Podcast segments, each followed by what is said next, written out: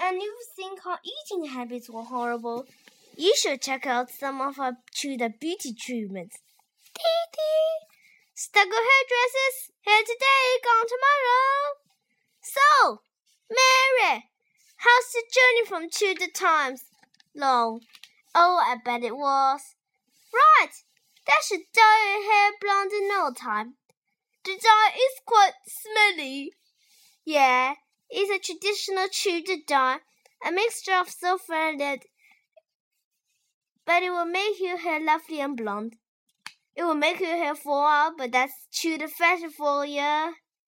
We do have a number of other ones which have been proving very popular recently. Shirley will bring me those hair extensions? Will you stop messing about when I have to me?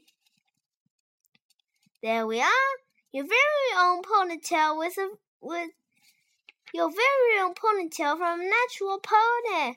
I mean they look fantastic. And they keep the flies away too. Now, Mary, I can't help noticing these freckles. You know they're very unfashionable in Tudor times, are they? But don't worry, this new silver treatment will literally burn them off. That sounds quite painful. Oh, it's ever so popular. Oh, okay.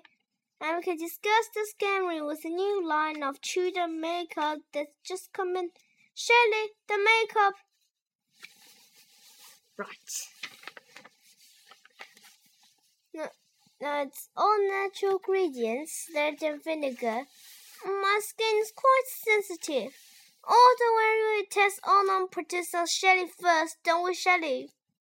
Oh, oh!